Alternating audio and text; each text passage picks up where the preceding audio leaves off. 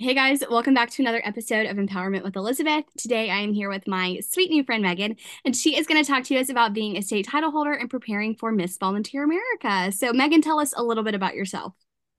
Hello, my name is Megan Campbell Smith. I currently serve as Miss Arizona Volunteer, and I'm preparing to compete at Miss Volunteer America this upcoming June in Jackson, Tennessee.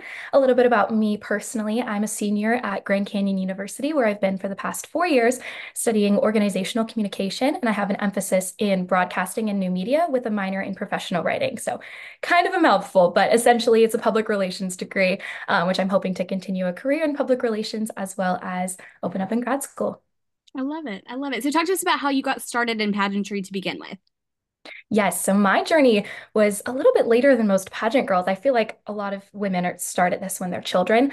Um, I actually didn't start until I was in high school. So my sophomore year, I ended up going through um, a very tragic event where I just felt like I needed to give back to my community and repay the kindness that was given to me, which we'll talk about later when we get into my talent. It'll make a little bit more sense. But um, because of that, I was just looking for ways to have an outlet to just really serve and give back to my community and have some sort of platform or some sort of just title in order to do that.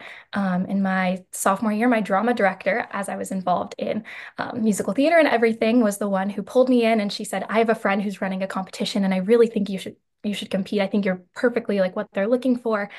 Um, and I had never even thought about entering the pageant world. It was so not my forte. I grew up on a farm, so I was a little bit out of out of my comfort zone there. Um, but I went to an info meeting and I fell in love, and I've been competing ever since. And here you are. I love that. Yeah. um, so talk to us about your talent. You know, you mentioned that that was a big part of your story. So talk to us about, you know, the background behind your talent and how you go about se- selecting a piece for, you know, state and then now nationals. Yes. Um, so my talent is actually a monologue. Um, I have been in musical theater, as I mentioned, pretty much my whole life. So this is something I'm very excited to showcase on the Miss Volunteer America stage. But mine is actually an original monologue that I have personally written. Um, I went through, as I mentioned, some sort of traumatic event. Um, my house ended up burning down in a wildfire in 2017. So I lost everything within 10 minutes. I watched everything I had ever known, my safe place just all of the memories and things like that literally just melt in front of my eyes.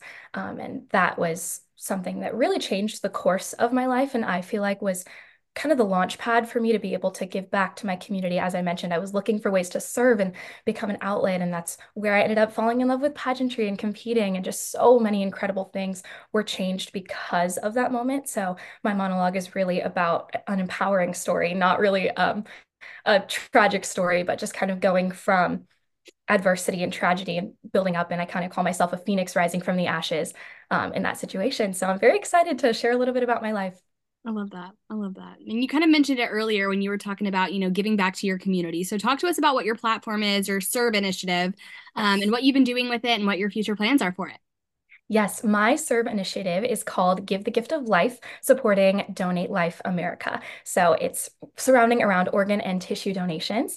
Um, it kind of all started when I was 10 years old. I was diagnosed with Shiga E. coli, which is a very severe bacterial disease, which ended up um, placing me in the pediatric ICU for about two weeks. So I was there. Um, they were really struggling to kind of see my recovery for a while. I was just declining and declining. Um, but because I was there for so long, I was able to meet with some of the children that were next to me and just kind of like become friends, right? Like none of us wanted to be there. Um, we might as well make the best of our situation. And I was surrounded by children that had terminal illnesses and cancer, but the majority of them were actually waiting on an organ or tissue donation that would have saved their life. Mm. Um, because of that, I took that in the moment I stepped out and was able to recover and was grateful and thankful and blessed enough to actually step out of that fully recovered and fully healed. And now I'm able to live a positive life. I want to make sure that I'm um, advocating for those children and really being able to give back um, to those that are in need. So I've been working specifically with Donate Life Arizona as I've been in college. Um, I'm actually looking forward to going to the Capitol with them next week to talk to some legislatures um, and meet some of the incredible donors and um, partners with them. So I'm really excited to speak there as an advocate.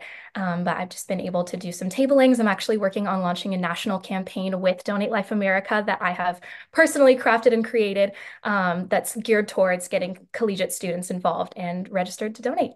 I love that. I love that. You're doing awesome stuff. That's great. Thank you. um, okay, so Miss Volunteer America is coming up. You know, the team competition is like what this weekend? Next yeah. weekend? Yeah, I'm flying out on Thursday. That's insane. Um, but y'all's is coming up too. So talk to us about what you've been doing to prep. What have you been focusing on? Oh, goodness. I am prepping like crazy. It's a little bit difficult because I am still a full-time student and a part-time worker. So this has kind of become an addition. So I'm running around pretty much every day, but I'm trying to fit in as much as I can.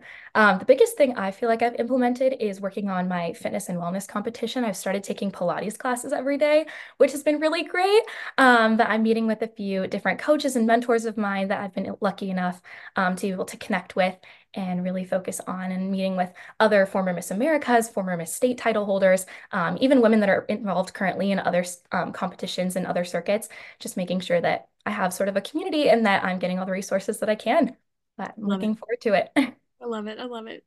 Okay, final question. If you could give one piece of advice to a first year title holder, what would it be? This is going to sound like such a broken record, but I'll explain in a minute. I really do think just being yourself and sticking to what you truly love and going with your gut is going to be the key for your success. I think it's so easy, especially as someone who's just entering the pageant world and competing for the first time, to try and fit yourself into a mold of what you think the judges are looking for in that specific competition or that specific role, or what you think you should be advocating for rather than what you're actually passionate about. Um, and I think just really focusing on your passions would shine so much brighter than any sort of mold that you try and fit yourself in. And I've seen it personally. My own successes have been definitely because I just stayed in my own lane. I focused on myself and just bettering myself and not trying to be the girl next to me. Because at the end of the day, um, the judges might not be looking for them, they're looking for you. Absolutely. Absolutely. Well, thank you so much, Megan, for coming on and chatting with us about you, your background, your platform, all the great things you've been doing as a title holder. Absolutely. Thank you so much for having me. Of course, of course. And I will see the rest of you guys on our next episode. Bye, y'all.